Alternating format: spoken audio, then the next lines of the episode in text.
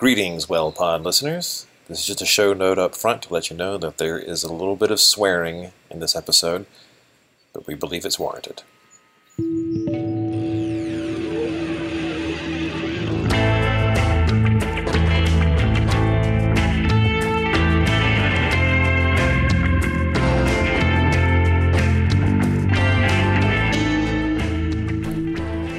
Welcome to The Well. I am Branan Edgens.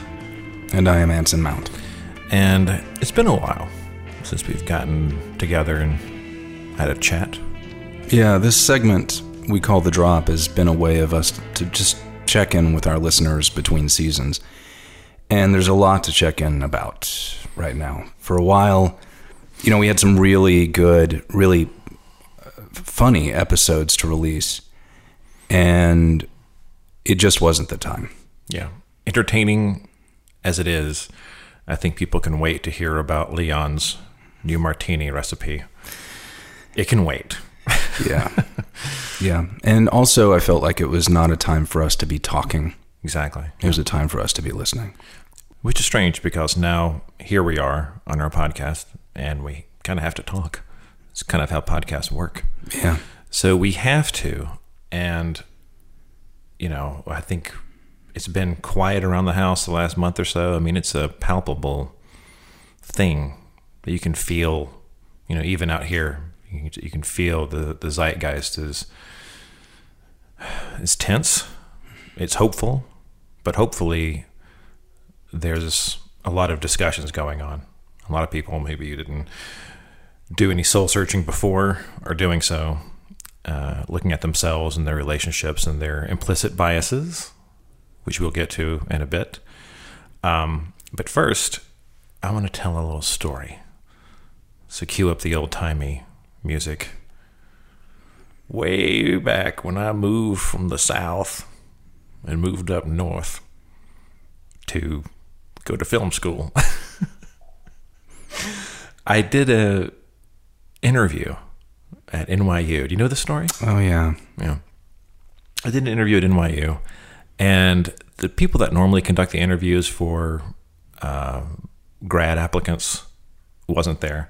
So it was some sort of interim. It was another professor. It was an Asian woman and a guy who I think he taught cinematography, and I think he was Polish. And you know, I had submitted my other student film and stuff, and I was very. And it's funny, I got all dressed up in my suit and stuff. You know how that is when you're from the South, and like I'm from a family that you know, back in the day, you should wear a tie if you're going to the airport because flying is a very special thing. so I got dressed up in a suit to go to my grad school interview. And um, I was very excited to talk about the film that I had submitted and then the film that I proposed to make as a first year grad.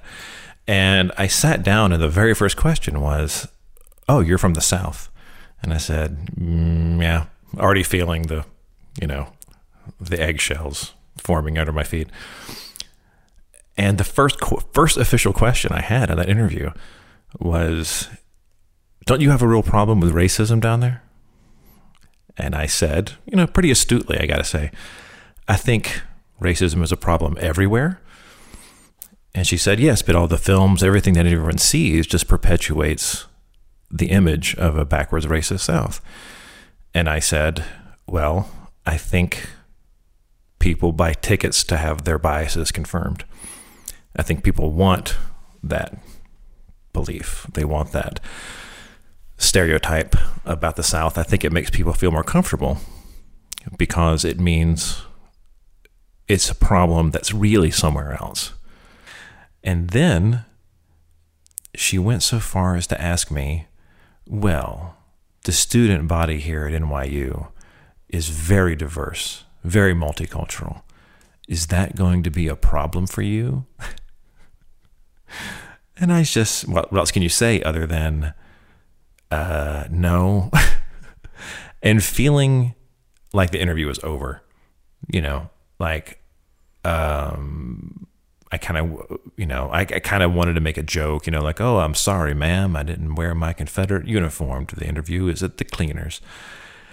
But and I don't tell that story to say, oh, woe is me, I was a victim of bias. That's not the point of that story. The point of that story is someone thinking that this problem is elsewhere, that it belongs to somebody else. It's not in your backyard. No, not in progressive liberal New York City. Newsflash, lady, it is here. It's everywhere. You know, far, and then when I moved to New York, you know, that was it. Kind of confirmed what I believed. I mean, it was there's plenty of racism in New York. There's plenty of racism absolutely everywhere in every state, every town, from uh, sea to shining sea in this country. But we always like to say it's someone else's problem, even though we'll most people will admit, "Oh yeah, it's a problem. Oh yeah, racism's terrible," but it's not me, not my backyard. Um, I mean, even Jefferson Davis, the president of the Confederacy, did not think he was racist. he thought he was perpetuating God's plan, that it was um, God's design to make Africans subservient to white people and that they were inferior. So he he wasn't a racist. Nobody is. And kind of what I want to talk about is this avoidance that we have, I think pretty much all white people have, that says, you know, you know, I am an ally. I am I support Black Lives Matter. You say all the right things. How have you enjoyed the benefits of this power position that you only have by accident of birth? You didn't do anything to deserve it. And I don't think people are honest with themselves honestly. And, and, it's it's strange how you'll see, especially I got to say, it's a, it's a very sort of liberal type as well that tends to either claim they're colorblind or that the system is racist to the core, that the country is racist to the core. It's in everything. It's in everywhere. Oh, oh, oh, except them. For some reason, they're so righteous and pure. They're the only people to not be touched by it. And, you know, I don't mean to dump on Minnesota. They're already having enough problems, but and I'm not. This is just every every every region has its own flavor of this kind of thing. Like uh, Minnesotans love to give to uh, nonprofits. They're a very charitable group of people, uh, but they also kind of want for those people that they're helping to also stay on their side of town. you know, it's that kind of thing where you sort of do a thing to make yourself feel better, but then you know, when it comes down to brass tacks, when it comes time to when it comes time to practice it, you can't follow through. And I'll be I don't think I'm the first. I've been seeing this pop up a little bit on social media. Uh, white people admitting that they're racist, and I am. You know, it's I don't think it's possible to be born in this country and pretend that had no influence on me. You know, I don't want to be. And that's important. You know, we're all born into certain circumstances. We are all inundated with propaganda. But as human beings, as we grow out of childhood, it's your job to educate yourself out of that position. But it happens so early in one's life that, yeah, I absorbed this stuff. I heard it. I don't, I didn't want it, but it's in there. So I have to work against it constantly. You know, I will, uh, you know, and living in Brooklyn, and for some reason, I'm always like, in every neighborhood I've moved to in Brooklyn, I've lived in two, I'm always like the first white guy to move in, which makes me like the harbinger of gentrification. I always feel guilty when I move into these neighborhoods, like, hey, everybody, sorry, it's me. you know us. There's going to be more of me coming. I'm sorry, but you know, I'm so I I'm I within myself. I can feel that struggle of like I have a knee jerk reaction uh, placed there by you know a lifetime of propaganda uh, versus my attempt to re-educate myself and realize, you know, that this that, that that's recognize it for what it is, that it's propaganda. So, like, I'll walk down the street, and it's very common to see a bunch of African American dudes in hoodies, smoking blunts, right, playing loud music, all that stuff that sets off the back the little neck hairs on white people, you know. And I have to tell myself, like, don't cross the street, don't avoid them, walk past, say hi. and I'm pretty good about it, but that takes. I'm ha- every time I do it, I have to sort of overcome this this little inertial thing in me that's like scary. Move to the side, and I think we've all got that. I think it's a common feeling, but white people don't want to think about that too much or self-examine too much because it always triggers. This is the part where it always triggers white fragility, and I understand it you know, there's this uh, sense that, oh, well, and I hear this all the time from friends and family. um, they want me to feel guilty. They want me to feel bad. They want me to apologize for things that I didn't do. No, they don't. That's not what anybody wants. Your guilt is useless.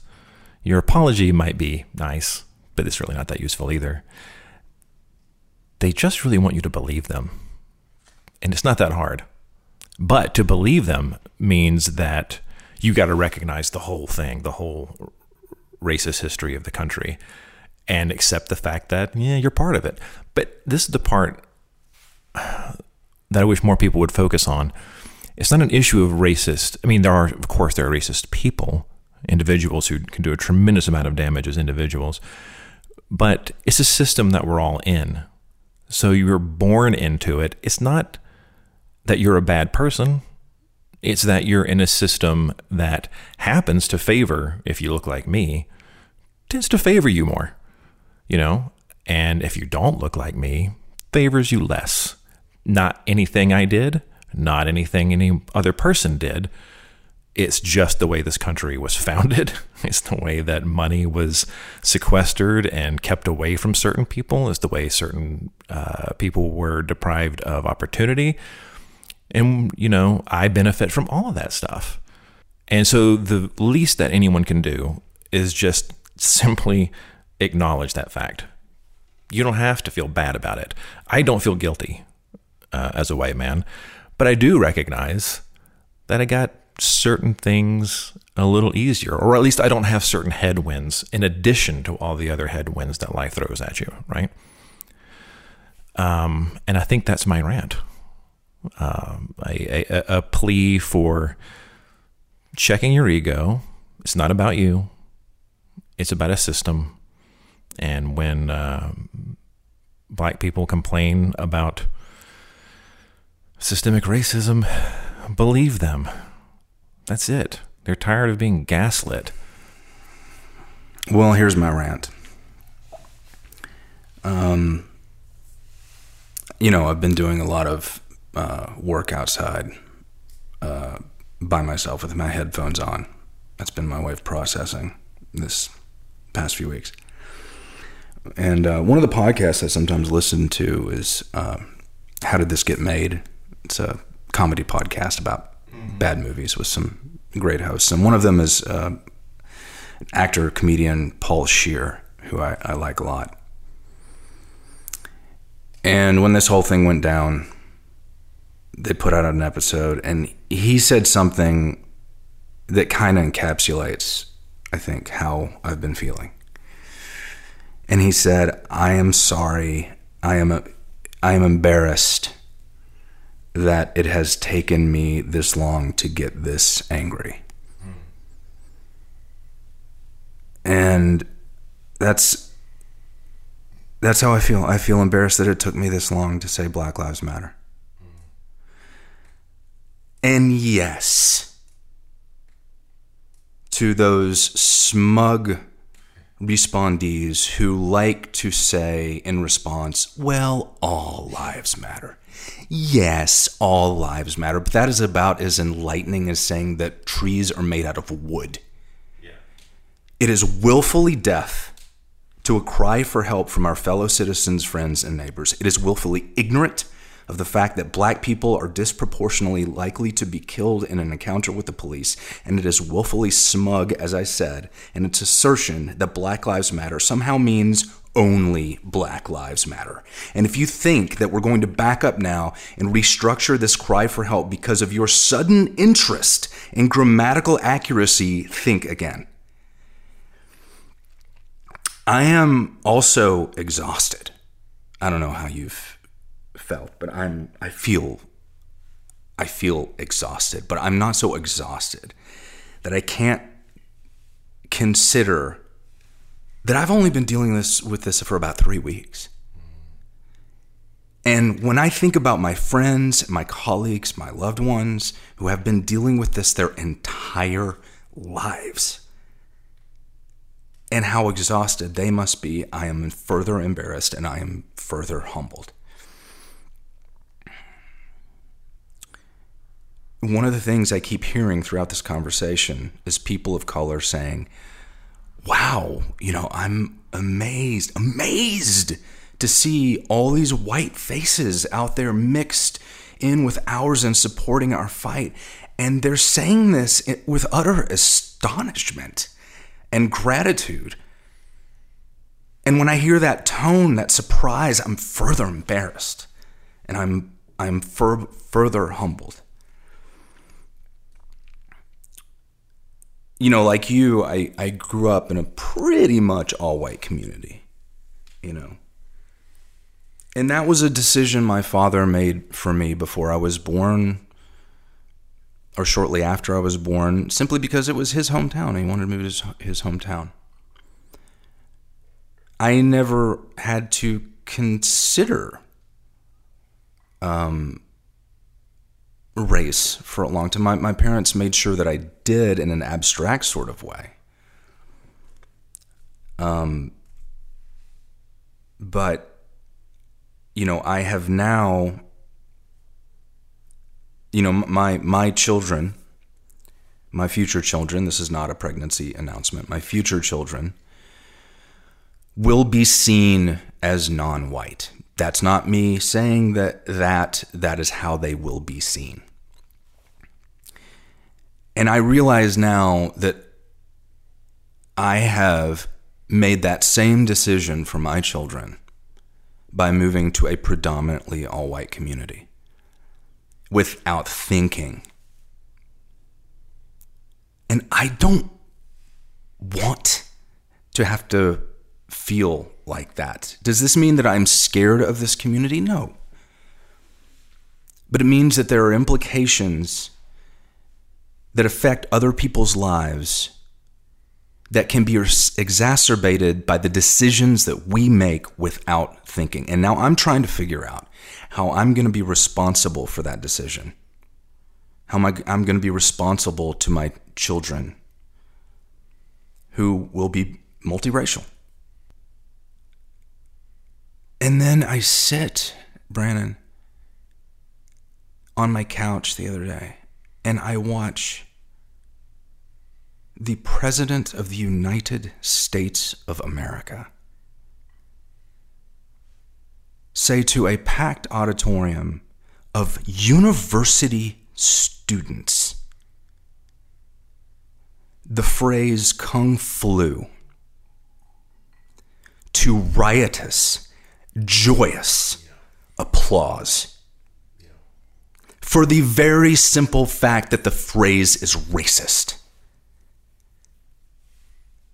I that really makes me question the world that we live in. That makes me question the country that we live in to its foundational bedrock to the mix of the cement. And I'm angry. I am so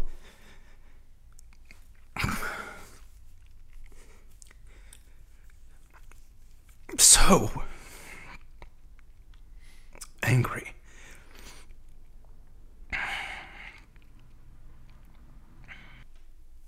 And okay, what is within our power? First of all, I refuse to be silenced. I refuse to accept the fact that by stating the facts that I have just stated, that that is somehow a political decision. They are facts. The President of the United States is a racist. what else can we do? We can vote.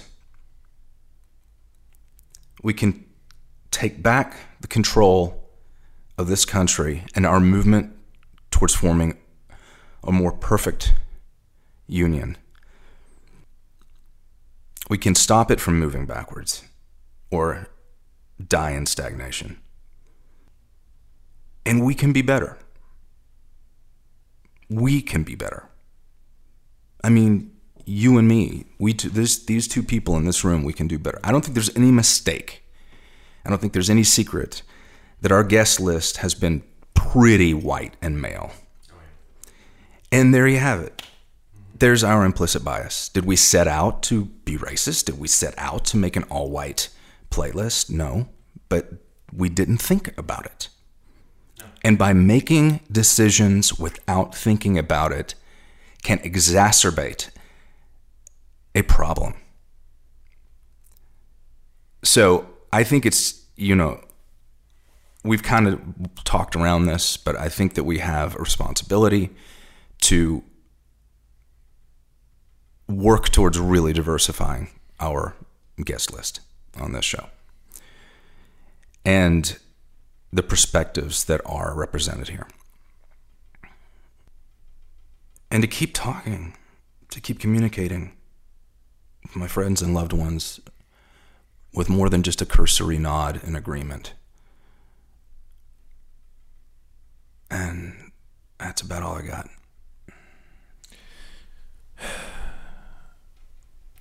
Well, when you said, you know, having to consider it all, you know, relatively for the first time, and there's a, I wouldn't be, it's easy to be mad at yourself about that. But I'm, this is where I always take my, you know, neurological perspective on things. The brain doesn't like doing things it doesn't absolutely have to do it tends to avoid work. That's what the brain does. It filters everything out that it doesn't, unless it's mission critical, unless it's about survival. Filters it out. Why have to? And as white men, we get to filter out all kinds of stuff about race. It doesn't affect us. So it takes effort. You mm-hmm. do have to kind of like, okay, shut up, listen, read, uh, take to take in other perspectives, because uh, this is probably not the best metaphor, but I mean, the the the track isn't oiled in that direction for us. You know, neurologically, uh, we automatically go for the things that are recognizable that we have in common because then you feel like okay i share this experience to some extent. I have opinion i have an opinion i have things to say about it. I've already thought about all this a lot white people haven't had to think about racism a lot, which is another reason why you should listen to people of color when they talk about racism. Because guess what? Thinking about it was not an tuning it out was not an option for them. They have always had to think about it. we just kind of arrived and thought, well, maybe I should think about it too. And which is why, also, sorry to jump in here, mm-hmm. but I think the mark of a man is knowing when to speak and also more importantly knowing when to shut the hell up yeah. and listen. Yeah. We liberal white people are a bit too excited to jump into the conversation mm-hmm. when we have very exactly. limited experience with this stuff. Exactly. oh excuse me. I have an opinion. I've just thought about something. Guess what? That was you know 100 years too late. You know you've they already know yeah. this you know, white people aren't going to bring something to the conversation hmm. that people of color haven't already covered pretty well on their own. Like, I'm not sure what insights we can share. You know, yeah. uh, so the pro- so the issue is to yeah, like you said, to listen. And I just want to give a little shout out here to my wife. You know, we met 18 years ago.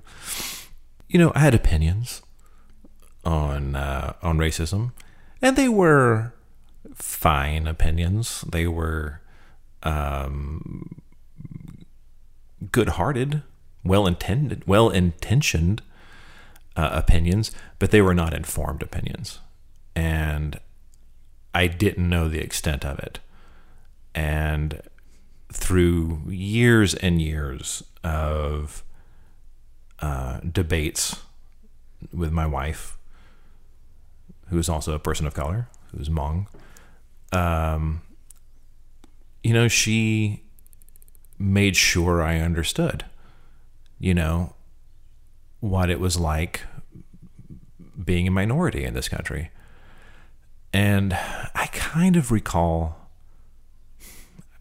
me not being all of that combative uh, in conversation. I probably didn't say much, but I remember feeling, you know, a little on the spot, a little defensive, you know, like this was about me. Um, and it wasn't about me. It was just, she was just trying to get me to understand that I came from a different world. You know, the two Americas that we all talk about. Um, I came from the from the white America, which generally has an easier time of things. Um, I'm not sure how compelling the story is going to be for the listeners, but it was kind of a it was it was such a small little incident, but it just it woke me up a little bit to the kind of the insidiously small, constant little death by a thousand cuts, the way you know casual garden variety racism works. Because everyone hears racist and they think of the Klan, you know, or white nationalist. That's not what we're talking about here. We're talking about the thing that's deep in our DNA, the thing that we don't question. And this is, you know, a year or two after I first started dating Sharon, and I went back to Minnesota and hung out with her family, and we went up to uh, uh, this rented a lake house with her family to go hang out, get to know the family a little bit better. And there was this I don't know what it was, like a general store, restaurant, whatever, sold knickknacks and, you know, cream pies and things like that. And so I was walking around in the gift shop and I'm standing behind this white haired old lady at the register. And the white haired lady leans over to the cashier very conspiratorially and motions with her pinky Orientals over there. And I'm thinking, what, where? I turn and I look and I see my nephews.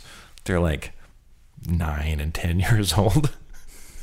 and they're leaning up against the, uh, the pie display, you know?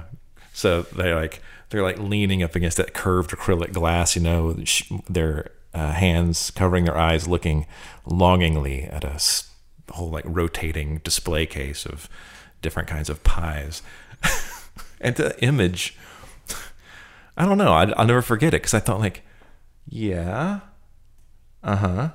So two Asian children are looking at pies, and you felt the need to point this out to the cashier. what are you afraid of? but it's how deep is that fear? You know? to, to, to have to point that out to, hey just so you know there are asian children looking at pies be on the lookout you know like it's just if it, if it can affect something that innocuous that deep down i mean you can only you don't have to use your imagination very much to see where that kind of bias once it's weaponized, once it becomes angry, what that's capable of. Because it's in the air we breathe. No, it's it's all fear. It's everywhere. And anger and fear are two sides of the same coin. Mm-hmm. There is no mistake. I think I've been reading a lot about these. You know, the, there are these now these white power, white nationalist organizations. The base was one that the FBI just hopefully dismantled. That they're no longer about taking back America. They're about bringing on a new civil war, destroying America, and then mm-hmm. giving birth to a white ethno state. Mm-hmm. There is no mistake in my mind that the upsurge of this kind of philosophy comes after our first black president. No, me neither.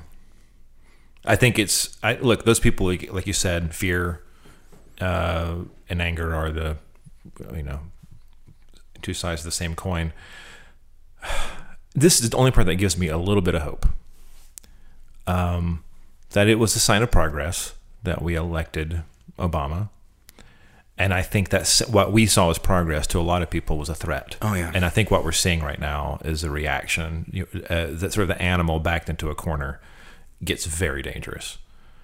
And all those kids cheering the Wuhan, uh, the, sorry, the the kung flu joke. That's that sound. The kung flu slur. yeah, the kung flu slur. It, that's the sound of a people who are afraid. You know, like even though to them it was a joke and it made them feel powerful in that moment, what they were trying to overcome was this fear that they were being replaced. Look, I don't have to read anything into this. I don't have to uh, psychoanalyze it. They say it themselves. You know, the marchers in the marchers in Charlottesville were chanting, "Jews will not replace us." That's the, the fear of being replaced, and implicit in that fear is that uh, is the is the admission that minorities aren't treated well here. They know that because they are, are they have been playing the part of the oppressor. They know that the balance of power is unequal. So their fear is that they will be treated the way they treated the minorities once they become one. It's an admission of guilt. And that's something that I think we should all look a lot harder at at our um, our our implicit biases, our our our understanding. Like this is something that James Baldwin says far more eloquently than I could ever hope to.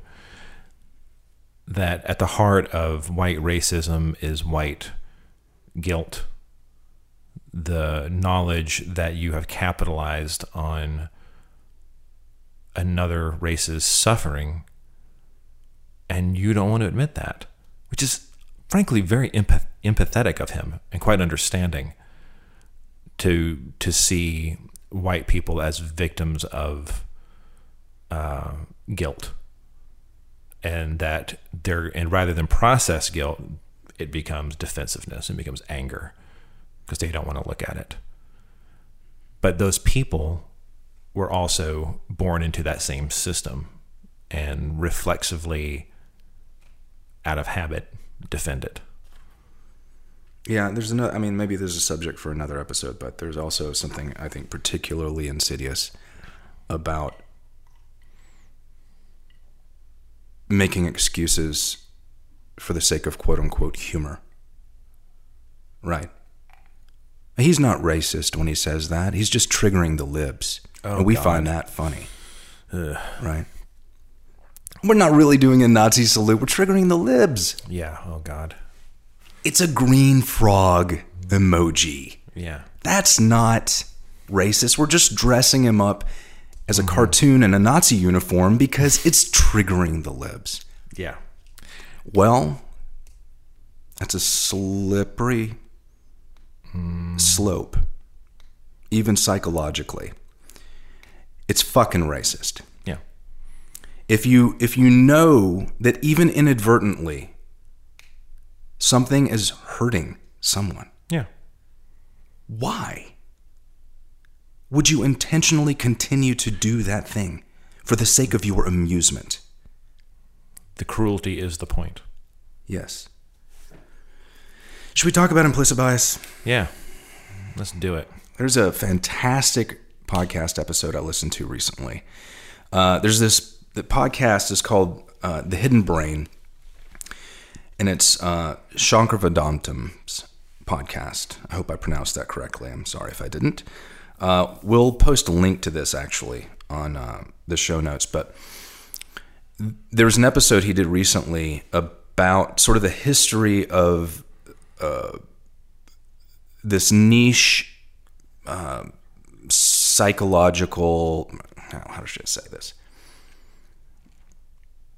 But he published a episode recently about this school of psychology that um, is pretty new that's been looking at implicit bias. And he, he starts with uh, his interview with a, a, uh, a, psychology professor at Harvard named Mahzarin Banaji. And she developed with her colleagues uh, this test that you can take at home. Uh, it, first, it started in the lab at Harvard, and then they ended up putting it online and have been gathering massive data. And what it is is it's a you've taken it right? Yeah. Maybe you can mm-hmm. explain it. Oh gosh, um, I'll try. It's been a while since I've taken it, but essentially, you use two buttons on your keyboard, right, to select from um, a series of prompts. Mm-hmm. And I can't remember what the questions are, but what was critical about it is time, because everyone thinks that oh, I can I can fool it because. Um, you know, I know that I'm not, for example, racist and test other things, um, but I'm not biased. I will choose the correct answer. And that doesn't matter. because what matters is it trains your brain to basically associate a pattern of like, this is the right answer on the left side of the screen, for example. And then in the sort of second half of the test, it just moves them it just moves the correct answer to a different side of the screen. And what happens is now your brain takes a little more time answering the question correctly. So you can still answer it right. It's not about it's not about getting the right answer. It's about the pause. Yeah. I think a good way to explain this is how it started. She she originally started with a deck of cards. Mm. And she would take students and say, "Okay, I'm going to time you. See how long it takes you to divide the cards into one pile of all red cards and one pile of all black cards. And they do that pretty quickly, mm. right? It takes you could do that in about 20 seconds, the fastest. And then she said, okay, now I want you to make two piles. Uh, one pile of uh, diamonds and spades, and the other pile clubs and hearts. A red and a black card, red and a black card. It takes people almost twice as long. because suddenly that thing that you're relying upon is not available to you anymore and you have to employ just a little split second of thought that slows you down mm-hmm. and then she decided to see if she could start experimenting this with this with race and that's what led to the development of the implicit association test which we're going to take here in a, in a little bit mm-hmm. at least i'm going to take it uh, and then they also interviewed this this guy, um, psychologist Joshua Correll, who I I found this fascinating. He created a kind of a video game, um, and what it what it is is that uh, it's a slide. It's like a slideshow in which different backgrounds pop up on the screen, and occasionally a person will appear in the frame representing a variety of ethnicities and holding a variety of objects, like a coke can, a wallet, a purse, a silver gun, a black gun. And if if the person is holding a gun, you're supposed to shoot that person as soon as you can. Hmm. So, and the results are probably I know what you would expect. But what's what's really interesting is that he, you know, this is taking place in a laboratory. Um, so he decided to take the test to the police. Mm. And he was invited to go to the Denver police, one of the D- Denver police precincts. And granted, this is a small set, but he, he, the, the cops started gravitating towards what he was doing and wanted to tr- try it out. And what he found was fascinating. What he found is that the the cops had absolutely the same level of implicit bias mm-hmm. as everybody else the difference mm. was that the cops were far less likely to make the fatal decision of pulling the trigger too fast. Hmm. Hmm. Because something in their training hmm. has has conditioned them to to uh, process that information mm-hmm. faster. But there are situations in which that difference goes away mm. and they became they become just as bad as anybody else. Mm-hmm. And one of those situations is fatigue. Mm. And also, obviously, you know, you can't create panic in a laboratory setting. You, you can't account for what is, you know, because clearly, like, there is a problem with black people being shot disproportionately. That happens in the field It's it's in the numbers. So what accounts for that? You can't you can't um, predict uh, how someone is gonna is gonna panic, but but but the findings suggest that y- you can't train people not to have implicit bias, but you can train people to employ techniques that make it less likely people will be affected by their bias. You know, so it, it's maybe less effective to give police a lecture on racism than it is to put into effect procedures that can give officers that extra half second it might take to to bring their higher cognitive decision making faculties online. And this is not denying the the bad apple theory. I'm sure that there are, oh for instance, okay, so this is another fascinating part. You got to listen to this episode. But uh, there's Eric Hehman, psychology professor at McGill. He went and he took the data from Harvard, the implicit association test. All of those people, all over the country, have been taking this test online to sh- to find out their implicit biases.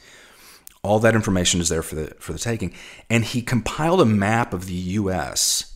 according to levels of of bias, hmm. not racism, hmm. bias, like implicit bias. That doesn't suggest that there are places where, you know, more or less racist people. I'm sure that there is that, but that's not what this this map was about. It's just about implicit decision making. And then he also took information that was being compiled by a couple of news sources about um, officer involved shootings, um, or what are sometimes called, quote, justifiable killings. And he overlaid this information.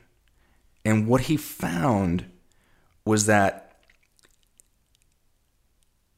was that in places where implicit bias is higher than average, African Americans are being killed by the police at a higher rate than their presence in the population would warrant. But, and this is what's really interesting, most people who take the IAT are not police officers, right? They're just you and me, they're average Americans. So Hehman thinks that he the test has maybe tapped into the collective conscience of the community as a whole.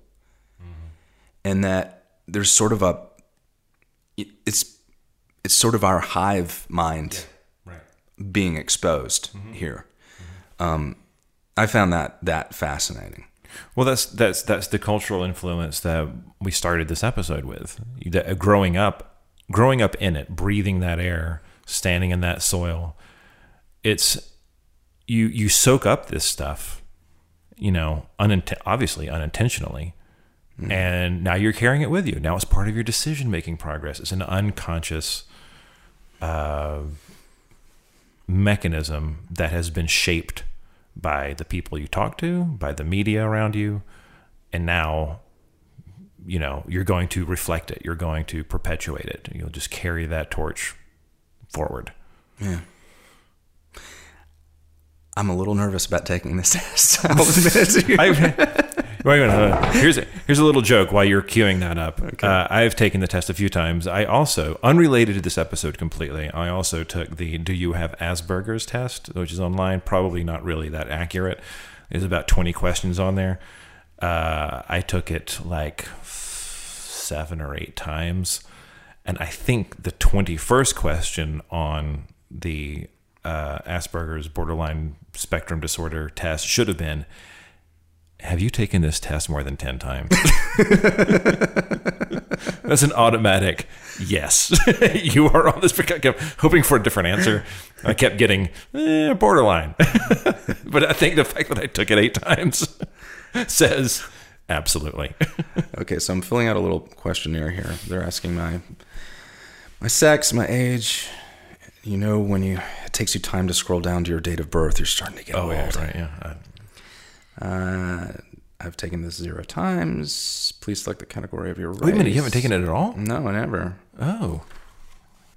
Please indicate the major field of study for your most advanced degree.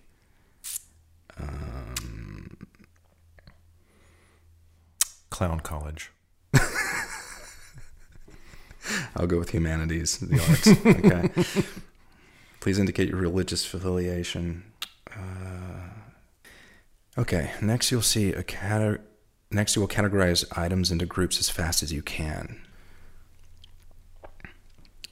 Put a left finger on the E key for black images.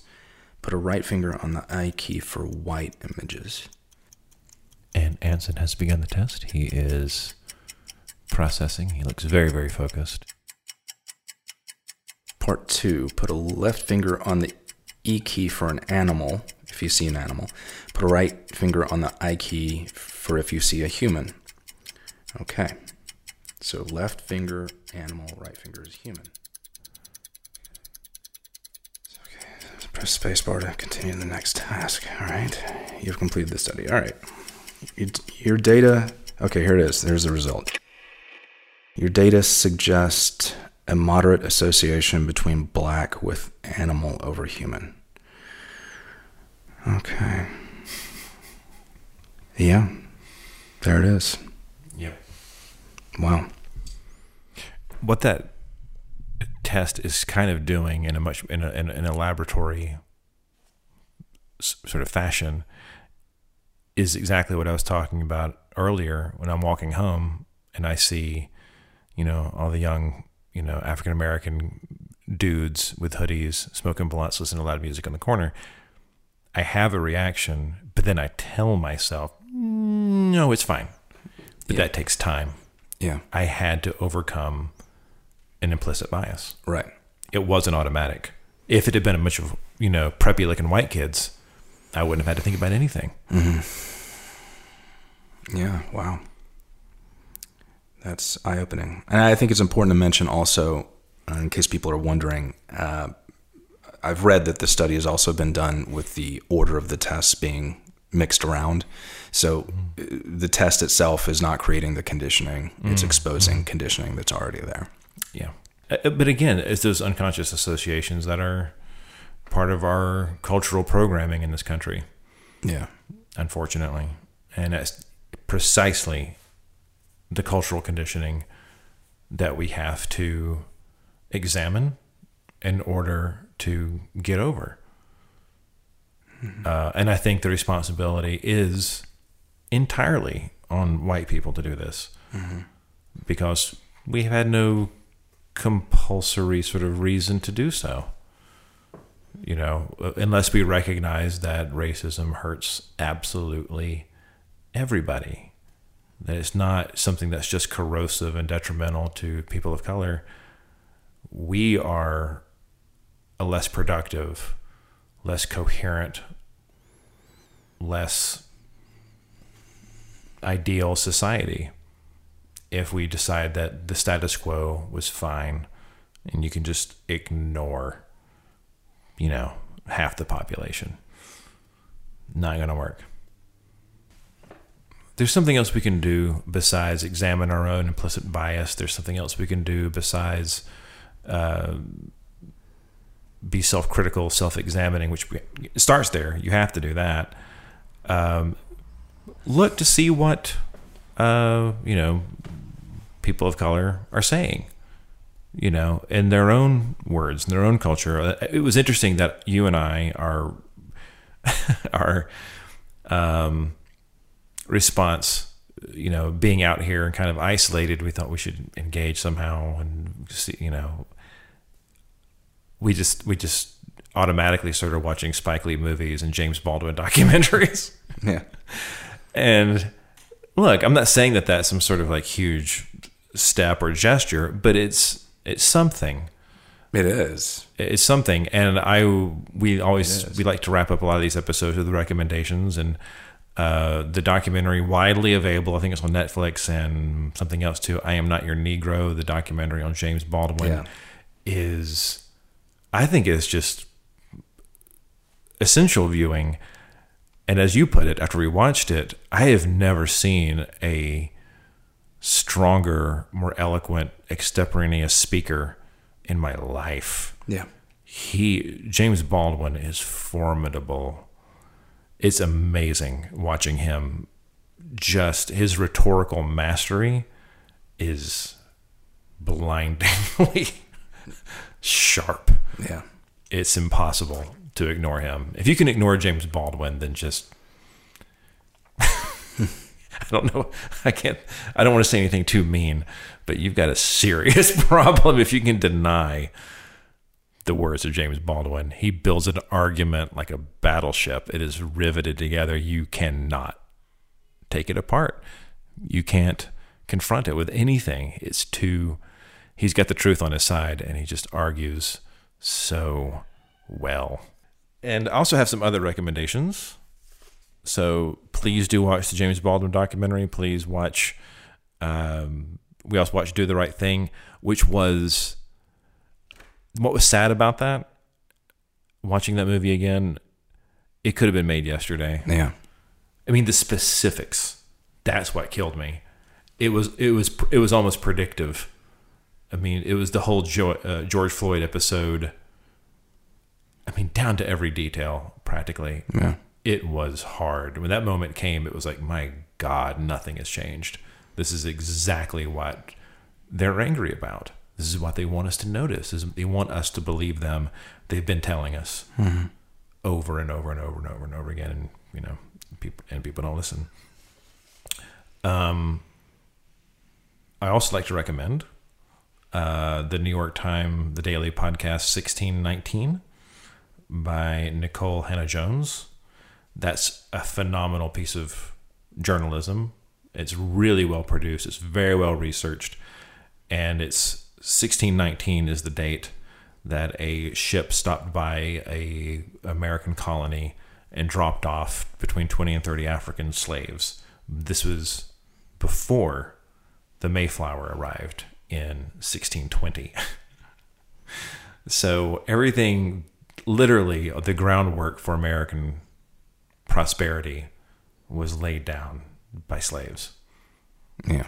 You know, and that's and for all those people bitching about history being rewritten because we've knocked over some fucking statues, you don't know your history. Yeah. It was denied to you. I don't necessarily blame people for not knowing it. This is what I mean by being a, all of us being a victim of this.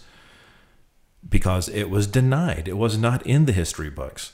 It didn't make us it didn't favor the white point of view, so it was not included. And now we need to re examine history and go back and find out how many African Americans have been erased, that their contributions have been erased.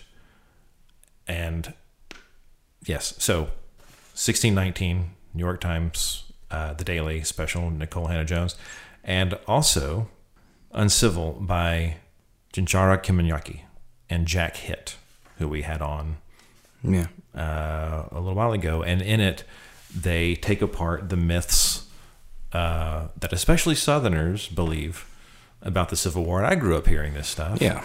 We all know, did. and we were all victims of a an attempt to rewrite history as the great lost cause, Yeah. and that it was about states' rights. There's so much to learn from this Peabody winning podcast, Uncivil, but I think one of my favorites is this nonsense about states' rights. I grew up hearing that every day. I was totally indoctrinated into it was about states' rights, not slavery. If you look at the articles of secession that all of the Confederate states signed, you will find on average, you know, 30, 50 mentions of slavery mentioned over and over again as the thing they are defending. Guess what word is never mentioned in the Articles of Secession? States' rights. that was completely invented. It was made up by sore losers who were humiliated and wanted hit wanted history to remember them differently. And unfortunately, they have been quite successful in that.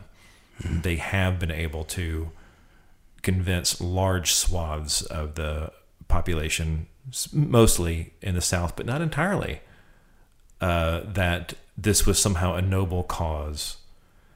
Um, and all those Confederate statues that are being knocked over, fuck them. Like Yeah, sta- statues, by the way, his- that were not built before, during, or Exactly. even immediately after the Civil War. This is some Jim Crow shit. And statues, by the way, exist to glorify. They're Yeah. not history. You know, as somebody else has pointed out in a meme you've probably already seen, and the Revolutionary War, we knocked over a bunch of statues of King George. We still somehow know that history without the statues. Imagine that. Yeah. I am personally somewhere, I've heard this. It was sort of family legend that I am, Branan Edgens, related to Nathan Bedford Forrest, who was a Confederate general and The first Grand Wizard of the Ku Klux of Klan. Ku Klux Klan. Um, and there is a statue to him in my hometown uh, because he defended it from Sherman. Um, but still, he still lost. and there is a statue of him up on Myrtle Hill. And I kind of wish I was still back in my hometown because there's going there's it's either already happened or it's happening right about now a uh, a town meeting on what to do with it. And I wish I was there to say, hey, I'm probably related to that guy. Melt it down. What's the point in keeping a trophy to the losing side? It's so stupid. And it's not history, people. It's a statue, it's a trophy. History is in books, which we've just covered has also been completely whitewashed. so uh, anyway, those are those are my recommendations. Sixteen nineteen, uh, New York Times podcast, The Daily, and Uncivil. Oh, and the uh, James Baldwin documentary on Netflix. I am not your Negro. And I have one to add um, Eyes on the Prize. A PBS documentary series made, gosh, um, I think it was early 2000s or no, maybe earlier than that. I saw the the first series uh, was when we were in college, I believe, and it's uh, it's PBS's overview of the civil rights movement from many many different perspectives. It's wonderfully made, um, and you can see it on, I assume, on PBS. Uh, .org or um, I believe it's available also on Netflix and you can get it on iTunes. Eyes on the Prize.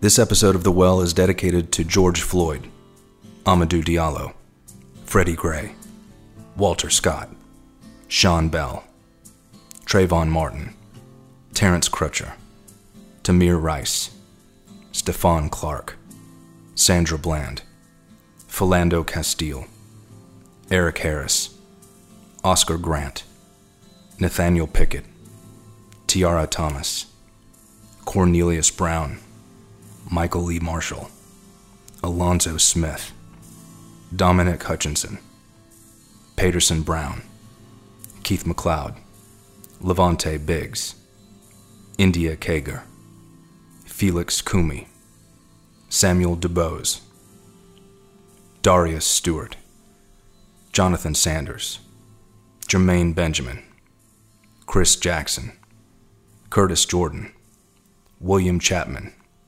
Samuel Harrell, Philip White, Brandon Jones, Lavall Hall, Matthew Ajibade, Roy Nelson, Miguel Espinal, Javier Ambler, Stephen DeMarco Taylor, Antwon Rose, Sean Reed, Ariane McCree, Larry Jackson Jr., Akai Gurley, Tanisha Anderson, Anthony Hill, Betty Jones, Pamela Turner, Laquan McDonald, Jamar Clark, Ezell Ford, Quintonio LeGrier, Michelle Cusseaux, Alteria Woods, Michael Noel, Paul O'Neal, Darius Robinson, Eric Garner, Botham Jean,